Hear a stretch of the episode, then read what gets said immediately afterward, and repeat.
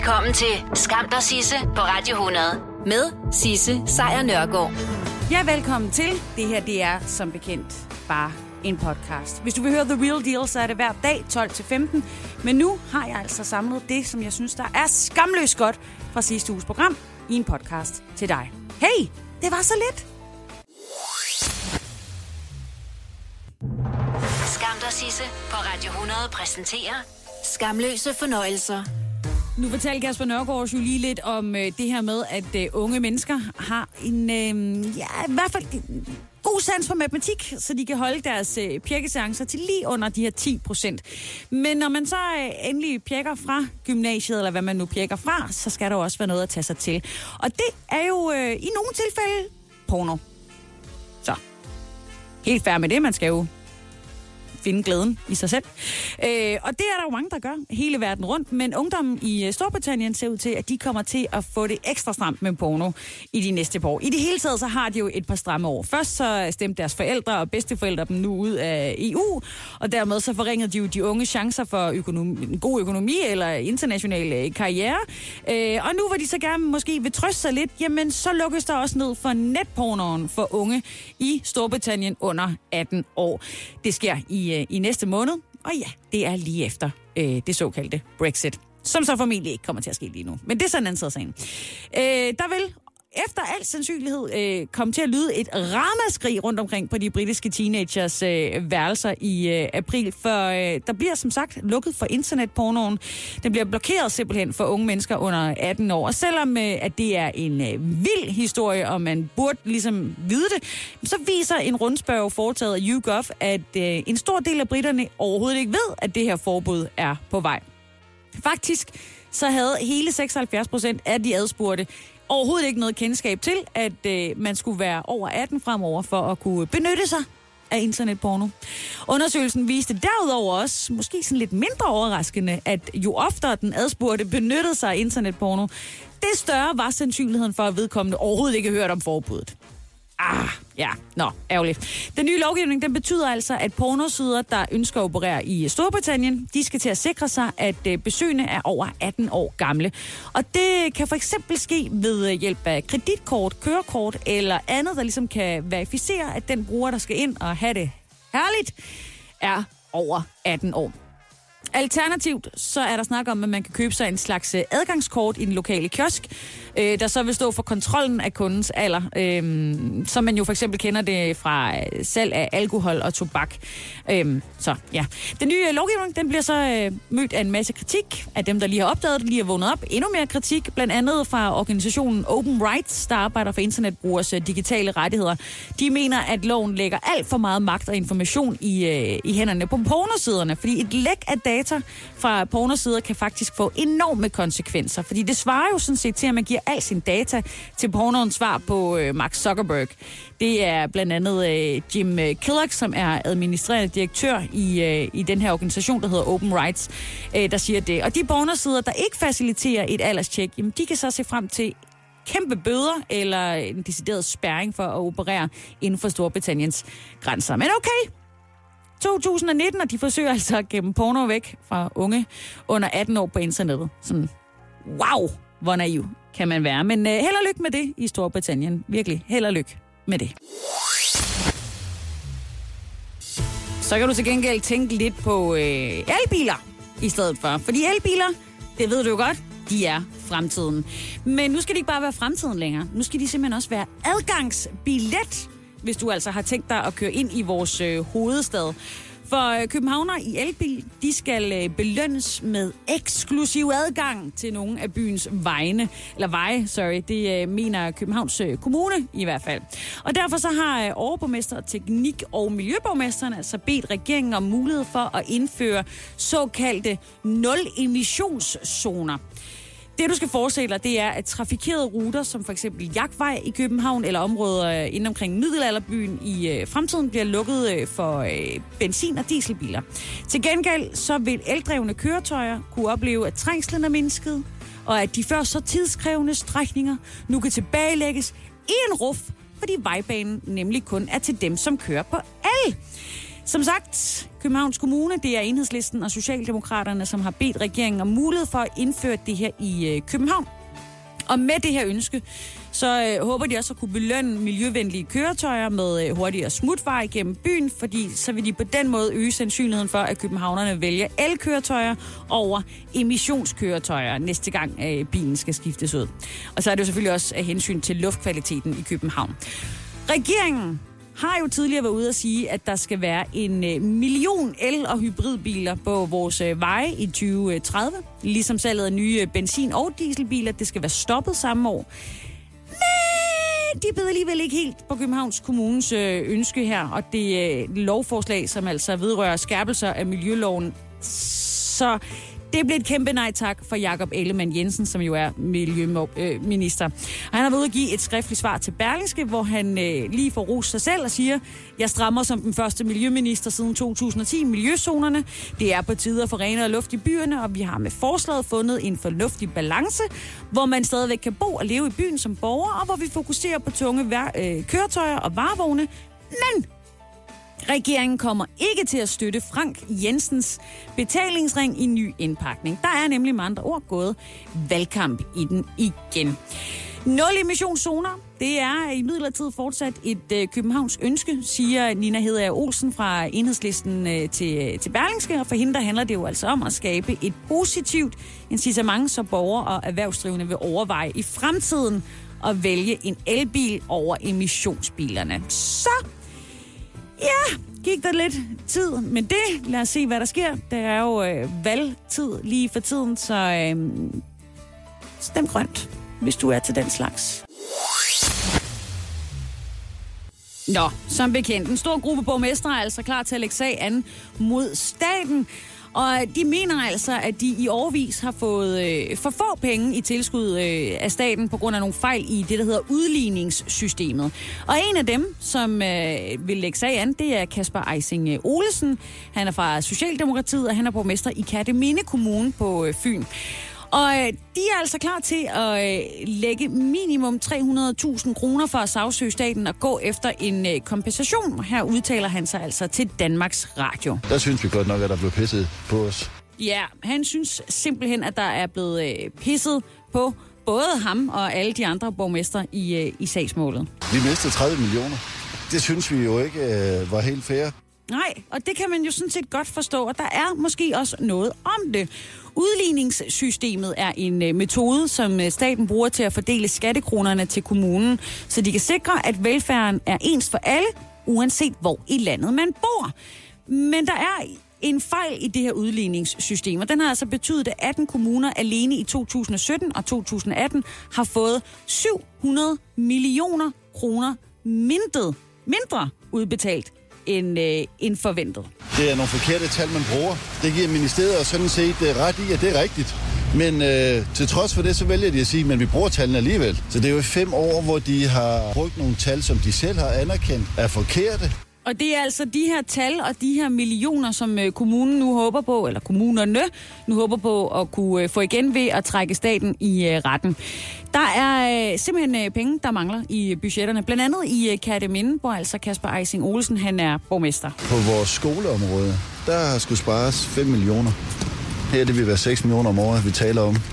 Så det vi jo har gjort, at, at for eksempel den besparelse, der skulle have været på skolerne, den kunne man have undgået. I øh, økonomi- og indrigsministeriet, der er man ret ærgerlig over, selvfølgelig, at øh, kommunerne øh, har besluttet sig for at lægge sag an. Og øh, Simon Emil Amitsbøl, han, øh, det er ham fra Liberal Alliance, som er økonomi- og indrigsminister, han siger, at det her det handler om en øh, uenighed om, hvordan det her udligningssystem det skal være. Det hører ikke hjemme i en retssag, det synes han hører hjemme i en politisk diskussion. Og mens kommunernes advokat mener, at de har en god sag, så har kammeradvokaten ifølge ministeren vurderet, at øh, kommunerne ikke har noget at komme efter. Så han er ikke så nervøs for en retssag. Omvendt er der jo ikke rigtig nogen, der har lyst til en retssag her lige øh, inden øh, det kommende folketingsvalg. Fordi det er en af de sager, hvor ingen rigtig vinder. Hvordan det ender, det kan jeg jo ikke fortælle dig noget om. Det finder du ud af i løbet af de kommende par måneder. Men jeg kan fortælle dig, at lige nu og her, der skal du musik. Nå, i går der eksploderede de sociale medier jo, øh, er der engang, fristes man til at sige, øh, da Folketingets øh, forperson Pia Kjærsgaard i går øh, eftermiddags, hun afviste de konservative til Mette Abelgaard i døren ind til Folketingssalen, fordi hun havde sin øh, fem måneder gamle Esther Marie på armen. Og lige inden du hisser dig op, Esther Marie var med mor på armen på grund af et nødstilfælde. Det er Mette Abelgaards mand, som øh, kører barslen hjemme hos dem. Som, øh, og sådan er det nogle gange, at så kolliderer ens hverdag med uforudsete hændelser, og pludselig så har man sit barn på, øh, på armen, selvom man er på arbejde. Det er også sket for mig. Nå, Abelgaard, hun skulle ind og stemme. En øh, afstemning, som hun ellers var kliret for, så hun egentlig ikke behøvede at være der. Men igen, uforudsete hændelser gjorde, at hun 10 minutter inden afstemningen fik at vide, at hun skulle ind og stemme alligevel.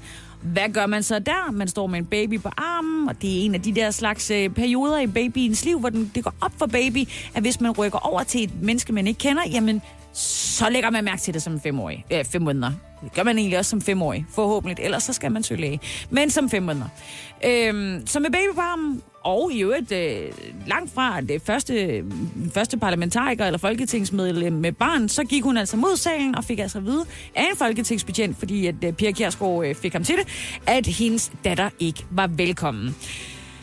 I år 2019, ja. En øh, masse mennesker er nu ude at skrive, at man jo selvfølgelig ikke kan have børn med på arbejde, og det tror jeg sådan set heller ikke, at der er nogen, der sådan for alvor er uenige i. Mm. Men enhver, der er forældre, ved jo også godt, at nogle gange så sker der ting, og så må man gøre øh, det, som man kan, for øh, at få enderne til at nå hinanden. Længere er den ikke, men den er åbenbart længere så for Folketingets for person, Per Kjærsgaard. Og udover at den historie nu er i alle danske medier, ja, vi har jo faktisk nærmest glemt Gita Nørby og i Maria Søjden, så er den altså også noget til udlandet, og vi er nu adder på alverdens forsider med vores øh, knap så rummelige måde at være på øh, angiveligt i Folketinget. Men kunne Pia Kjærsgaard ikke have forudset det her? Jamen, det kunne hun faktisk godt, hvis hun nu lige havde, øh, det ved jeg ikke, læst op på sin historie. Og den historie har jeg så til gengæld læst op for, og den får du øh, en øh, god bid af efter lidt musik. Skam dig, Sisse, på Radio 100 præsenterer dagens skamløse øjeblik. Ja, som bekendt, lad mig introducere dig for en uh, ung Leif Davidsen. Vi skal lidt tilbage i det forrige århundrede, og her står han så. Vi skriver 1974 et mærkværdigt år, hvor forvirring breder sig i samfundet, og der foregår en voldsom kamp om danskernes sjæle. Hvis man nu ikke kan få sit barn passet og gerne vil være sammen med det hele dagen, så er man jo nødt til at tage det med på arbejde. Ikke sandt? Ikke sandt. Vi er til et uh, byrådsmøde i 1974 i Københavns Kommune. Men der er jo som bekendt altid nogen, der ikke helt forstår, hvad det hele handler om. Mændene forstår det ikke. At gøre det private politisk er et nyt begreb. Kvinderne er på march, og det går ikke stille af sig. Kønsroller er et andet ord, som mændene må lære. I begyndelsen lader de som ingenting, men øh, må ikke de bliver klogere.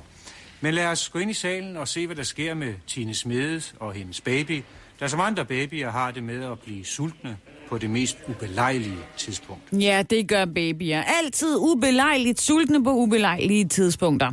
Tine Smede, hun var, ved, øh, hun var blevet valgt ind i borgerrepræsentationen som øh, nybagt mor øh, for det, der på det tidspunkt hed Kvindelisten. Og så måtte hun jo kombinere embedet med morliv, sådan er det. Og da hun på det her tidspunkt var 27 år politiker, hun begyndte at, at amme sin søn, så blev det alligevel for meget for overborgmester Urban Hansen.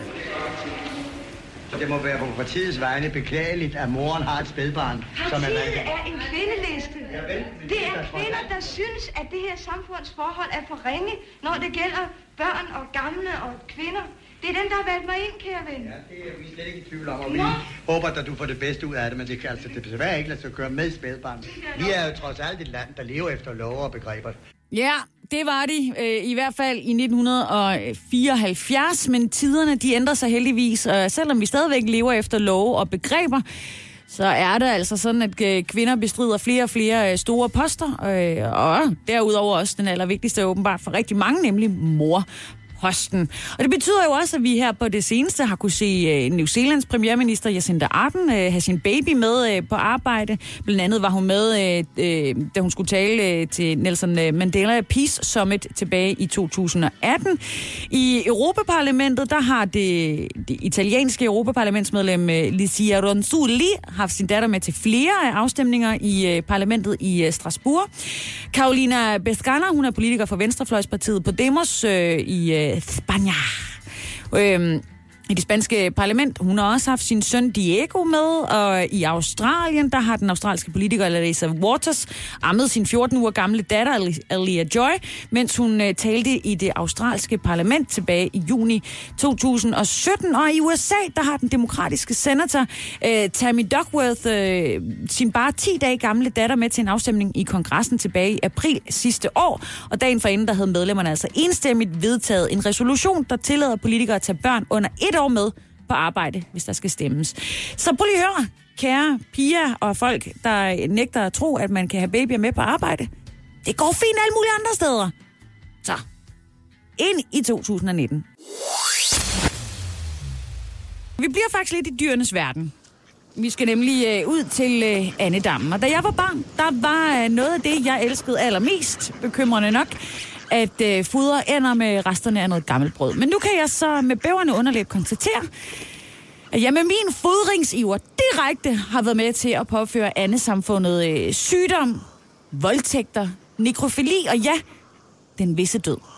Den er god nok. Det er videnskab.dk, som er ude med en advarsel i de her dage, for når du i god tro selvfølgelig har været ned med brødresterne og fodret de der hammerne irriterende ender, jamen så forårsager du faktisk alle de ting, som jeg lige ramser op, og mere til. En ting er, hvidt brød er åbenbart ikke godt for nogen, hverken dig eller mig. Det har ikke øh, ret meget næring, og enderne de får derfor en masse energi, uden at få øh, noget videre øh, på protein, vitamin og mineralkontoen. Så de bliver fede, med andre ord fede, dogne, usunde. Men der er også adskillige andre årsager til, at fodring er en kæmpe bjørnetjeneste at gøre de her fugle. Fordi det kan altså indirekte føre til både sygdom og død på anden vis. Det er altså Mads Frost Bertelsen, som øh, ved et og andet om, øh, om dyr, der har været ude og fortælle det her i videnskab.dk. For det første så påvirker brødet økosystemerne i omkring søerne.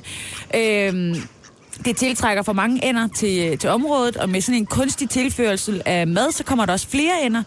Flere ender, end øh, området overhovedet kan klare og brødføde øh, og opretholde øh, livet for. Så det kan altså også gøre hænderne, enderne meget aggressive over for hinanden.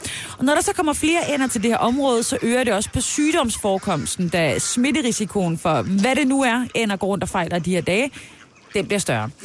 Øh, der er mange individer, øh, så det betyder også, at der er et større pres på området. Øh, og hvis der så er nogle dage, hvor du ikke lige går ned og fodrer dyrene, jamen så begynder de simpelthen at øh, fodre sig selv, og det skal de jo gøre. Men når der er for mange, så slider de området ned. Brød, som man fodrer med her, det indeholder næringsstoffer, som ender i vandet gennem øh, andens afføring. Og næringsstofferne, de virker som gødning, og det gødning, det får så algerne i vandet til at gro, og det kan så føre til, at planterne i søbunden ikke længere kan opfange sollys, og de dør. Ah, Jamen helt ærligt. Brødrester og anafføring, det bruger også vands ilt, når det øh, nedbrydes, så der kan opstå ildsvind i øh, søerne, som øh, følger følge af kraftig andefodring. Og det her ildsvind, det fører også til, at organismer vil dø, i det de ikke får den nødvendige mængde ilt til deres forskellige processer. Og derudover så finder man også ud af, at øh, forureningen fra et kilo franskbrød, det svarer faktisk til at hælde 424 liter urenset spildevand direkte ud af søen, hvis man så måler på næringsstoffer. Så rugbrød, hvis du tænker, jamen så kan de da bare få det. Nej, det er heller ikke bedre. Det er bare mere af det samme. Så øh, ja, gør ænderne en tjeneste. Spis brødet selv, og så øh, bare kig på dem. Vink til dem. Sig hej men fodrer dem ikke. Sådan der. Breaking news, mine damer og herrer. Fordi nu har man altså løst mysteriet om Jack the Rippers identitet. Jack the Ripper, han var, hvis du ikke lige er opdateret på dit krimistof, så var han den afskyelige kvindemorder, der for over 100 år siden myrdede og skamferede kvinder i London. Man fandt aldrig ud af, hvem han var. Og siden da, der har øh, forfattere, detektiver og politiet og helt almindelige mennesker, som du og jeg gættet på, hvem han var. Og der var mange, der har gættet på øh, alt fra, at han var øh, en øh, prins og øh, baron til, at han var læge og så videre, og så videre. Men øh, nu er der simpelthen breaking news, fordi øh, der er kommet en øh, DNA-undersøgelse, der med øh, stor sandsynlighed har bevist, at Jack the Rippers ægte navn var Aaron Kosminski. Og, øh, og der vil jeg bare lige understrege, at det er øh, selvfølgelig ikke øh, 100% øh, sikkert. Øh, not all men, og øh, det kan jo selvfølgelig også godt være, at de har taget fejl. Men det, der altså er sket, det er, at en øh, ny undersøgelse øh, udført af nogle biokemikere har øh, vurderet, at... Øh, Aaron Kosminski, en 23-årig polsk frisør, som politiet faktisk allerede dengang havde øh, som øh, hovedmistænkt, at det var ham, der var morderen. Øh, og det er jo så på den anden side, at er der også nogle kritikere, der mener, at den her nye undersøgelse ikke helt er stærk nok. Men de her biokemikere, de havde altså øh, til den her undersøgelse et blod- og sædplettet silkesjal, som øh, muligvis blev fundet ved siden af en af Jack the Rippers ofre, nemlig en kvinde, der hed Catherine Eddowes. Øh, der fandt de det i 1888, og hun var altså Jack the Rippers fjerde offer. Kosminski har som bekendt allerede været sat i forbindelse med det her kvindemor. Øh, både øh, tilbage i slutningen af 1880'erne, men også i en bog, så sent som her fra i 2014, øh, skrevet af en øh, forfatter, der hedder Russell Edward. Han har skrevet bogen, der hedder Naming Jack the Ripper, og han identificerede Kosminski som den skyldige, og dengang også med det her silkesjal, som blev fundet, øh, som det endegyldige bevis.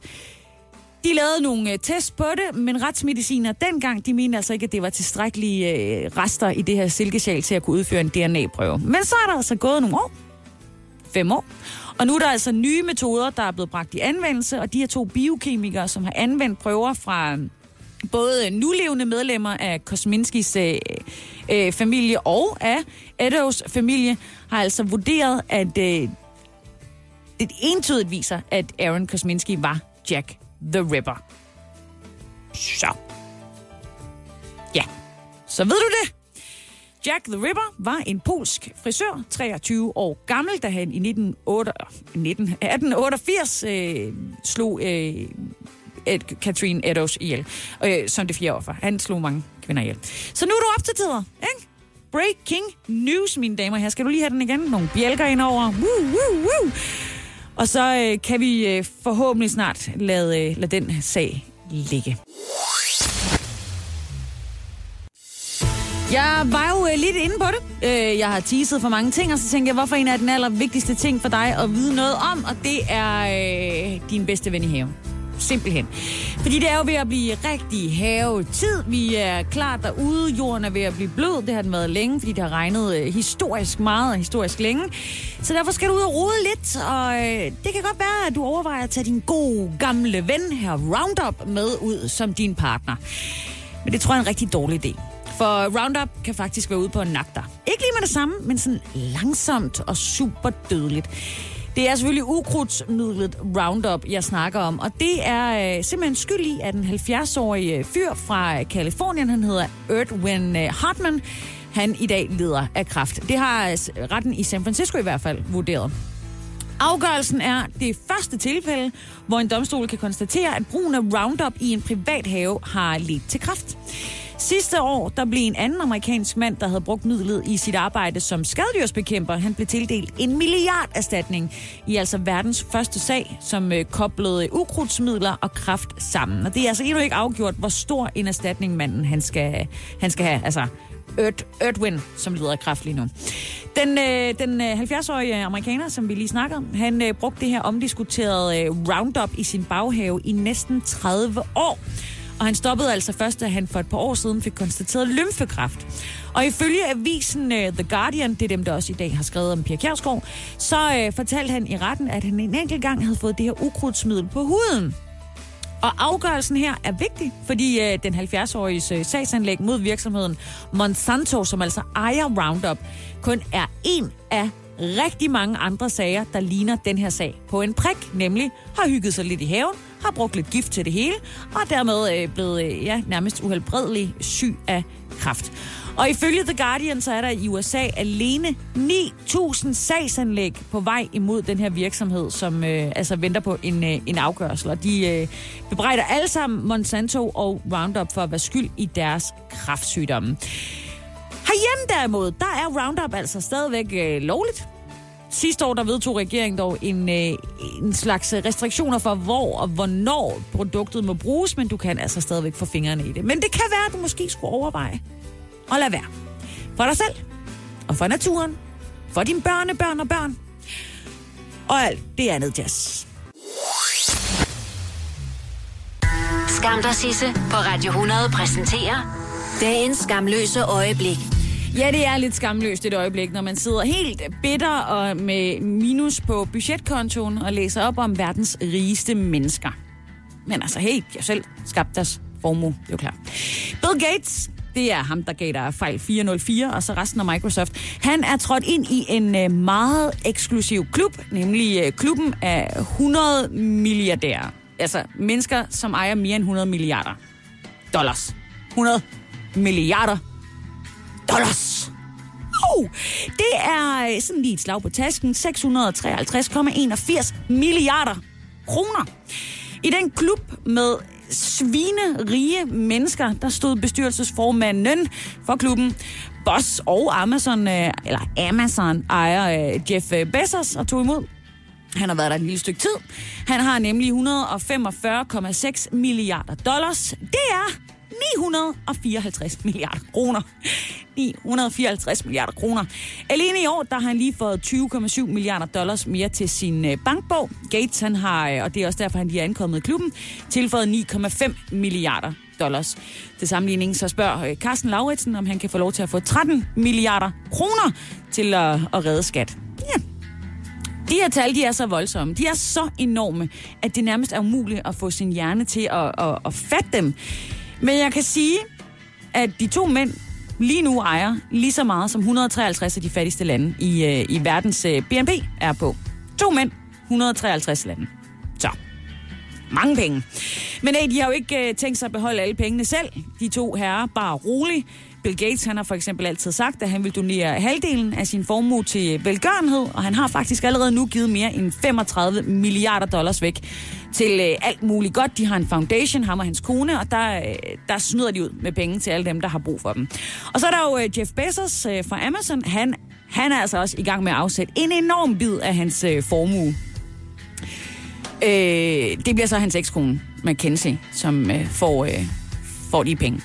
Men altså, hun trænger vel også til dem, tænker jeg. Det må være hårdt. Nu skal vi til fat i nogen, som der måske ikke rigtig kunne lide hinanden på, øh, lad os bare sige på nogen måde. Og det er øh, præsident øh, Donald Trump i, øh, over i USA, og så øh, tidligere senator John McCain. John McCain er død, det har han været øh, siden august sidste år, men det, øh, det, det, er, det stopper ikke øh, Donald Trump i at, øh, at sige, hvad han mener om ham øh, stadigvæk den dag i dag. A lot of people are asking because they love me. They ask me about a man named John McCain. And if you want that to tell you about, should I or not? Yes? yes? So I have to be honest, I've never liked them much. Hasn't been for me.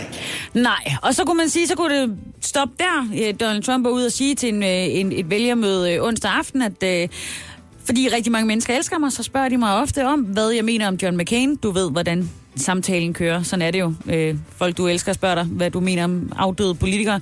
Øhm, og han bryder sig ikke om ham. Og der kan man jo sige, det gjorde John McCain heller ikke øh, om øh, Trump. Den følelse var fuldstændig gensidig. De kunne ikke lide hinanden. Og øh, det til trods for, at de begge to var republikanere, så var det altså to vidt forskellige mennesker, der havde vidt forskellige holdninger til øh, politik. Blandt andet øh, til øh, Obamacare, som øh, ja, senator John McCain kort tid inden sin død øh, valgte at lade være med at være med til at afskaffe. John McCain campaigned for years to repeal and replace Obamacare. For years in Arizona, great state. I love the people of Arizona. But he campaigned for years for repeal and replace. So did Rob, so did a lot of senators. When he finally had the chance to do it, he voted against repeal and replace. He voted against at 2 o'clock in the morning. Remember, thumbs down. We said, What the hell happened? Ja, yeah, what the hell happened? Jamen, øh, erstatningerne fra, øh, for Obamacare var der ikke på det her tidspunkt. Det mener John McCain, som jo i øvrigt på det her tidspunkt selv stod med et ben i graven og godt kunne se, at det var der også andre mennesker, der gjorde, og at han, hvis han sagde ja til det her, ville hive gulvtæppet væk under dem. Der var rigtig mange, der hyldede ham for den beslutning, og så døde han derefter, og så var det ligesom det. Men det var ikke nok, fordi Donald Trump er en mand, der åbenbart bærer nag, også lang tid efter, at et menneske er øh, ja, død og borte. Og det er også fordi, at han faktisk synes, at John McCain skylder ham en tak for en ganske særlig ting. I endorsed him at his request, and I gave him the kind of funeral that he wanted, which as president I had to approve. I don't care about this. I didn't get thank you. That's okay. Nej, Donald Trump han fik ikke tak fra en afdød mand for den begravelse, som Donald Trump altså sagde god for at måtte blive holdt. Og det synes han egentlig bare lige, at han ville slynge ud, at det, det fik han ikke tak for. Det var da egentlig også mega nederen, at John McCain ikke lige rejste sig fra sin grav og sagde, hey Trump, vi kan ikke lide hinanden, men jeg vil bare lige sige tusind tak for, at du øh, gav mig en statsmands begravelse. Skam dig, Sisse på Radio 100 præsenterer Skamløse fornøjelser. Yep, hvis du skal se noget her i weekenden, og øh, dermed øge øh, dit øh, databrug og slække på din øh, klimaindsats, jamen så lad det være godt, det du skal se. Rørende og ikke mindst opløftende. Og det er det, som jeg siger, at du skal se. Det er det, det er. Simpelthen. Jeg ved ikke, hvordan jeg kunne øh, have sagt det mere elegant, men jeg vil bare gerne sige, at det, du skal se her i weekenden, det er Queer Eye, sæson 3. Fordi selv den tørste kiks i kassen kommer til at tørre op efter en, øh, en halv times øh, selskab med de her fem forrygende homoer, som øh, simpelthen vimser ind i et lidt stakkels menneskes liv, og så bare ordner det er, det er så simpelt, som det overhovedet øh, lyder. De ordner simpelthen. Så det, du kommer til at se, hvis du altså åbner op for, øh, for Queer Eye, det er, at øh, de lægger ud med, øh, at du møder et menneske, som måske ikke lever sit bedste liv. I had pretty much given up on kind, genuine people. I lost my little brother when he was 21 in a car wreck, and I stopped caring about myself. I was drinking a lot. It's tough. I'm running out of options. They expected me to be someone else. More black, less white, more gay, less gay. I feel like I don't belong. Absolutely not. Absolutely not. Lige præcis.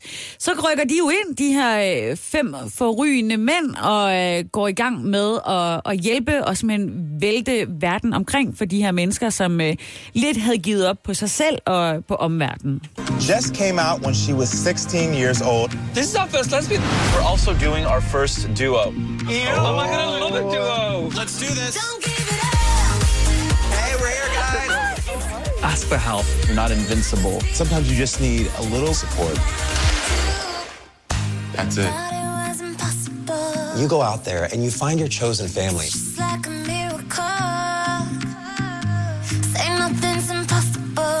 You are the strong, black, lesbian woman.